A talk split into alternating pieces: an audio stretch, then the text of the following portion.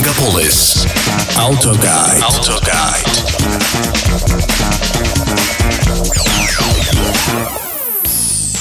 Почти полтора года назад, по сути, с этого автомобиля все и начиналось.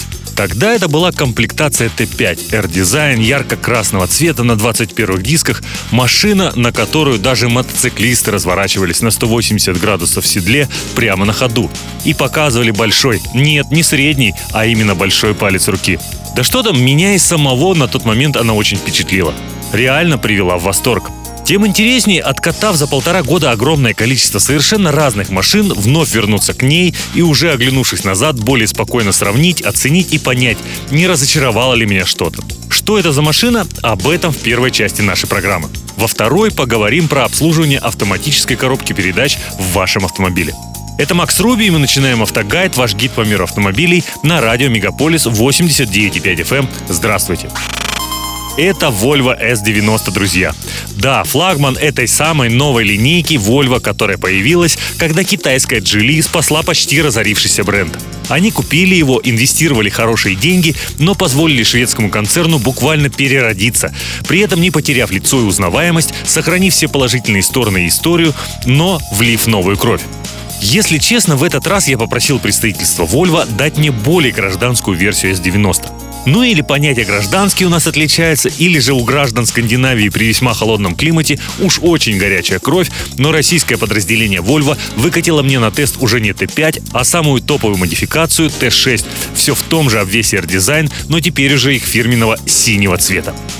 Как вы понимаете, это не первая Volvo в наших тестах и, как я уже рассказывал, одна из отличительных особенностей всей новой линейки автомобилей этой марки – это по сути единый двухлитровый рядный четырехцилиндровый двигатель в двух его модификациях – для бензина и дизельного топлива. Остальное определяется в основном прошивкой или небольшими конструктивными дополнениями. Т6 — это его максимальная конфигурация, где за счет прошивки и добавленного помимо основной турбины дополнительно так называемого механического нагнетателя, благодаря совокупности которых с четырехцилиндрового мотора удалось снять аж целых 320 лошадиных сил. А нагнетатель еще и полностью убирает так называемую турбояму, заставляя автомобиль реагировать на нажатие акселератора с самого начала. И Т6 — это всегда полный привод. К слову, я не отношусь к параноикам и адептам полного привода. Я вообще большую часть времени отъездил на автомобилях с приводом на задние колеса. Классически BMW и Mercedes всегда были такими.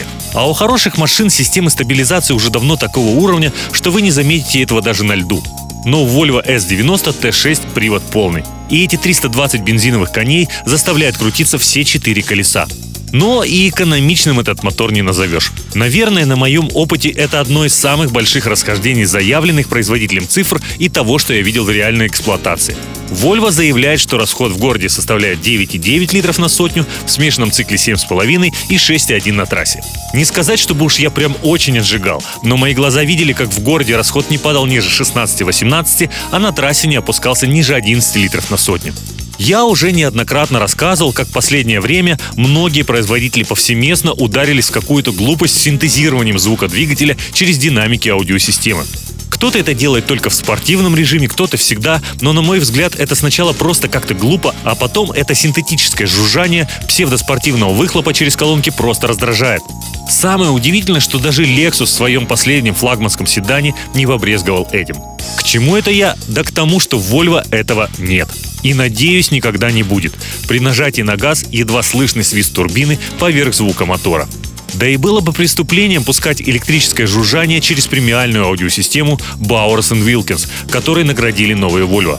High-end акустика звучит так, что вам кажется, будто вы сидите не в машине, а как минимум в кинотеатре IMAX. Да что там, в настройках вы можете помимо ручного эквалайзера выбрать готовые пресеты типа студийного звука, индивидуальные сцены с погружением или же специально снятые и перенесенные настройки, которые позволяют вам оказаться в концертном зале Гетеборга. Но время неумолимо летит вперед, а последние годы гаджетомания заставляет и производителей машин бежать, обгоняя самих себя. И вот уже все равно мне кажется, что показавшийся верхом совершенства Volvo на сегодняшний день уже начинает нуждаться в рестайлинге. Как-то непривычно сидеть в дорогом салоне без контурной подсветки. Панорамный обзор с камер плохо сшит, а изображение деформировано. И имея такой крутой автопилот и систему безопасности с автоматическим торможением, автомобили Volvo до сих пор не умеют останавливаться самостоятельно при автоматической парковке.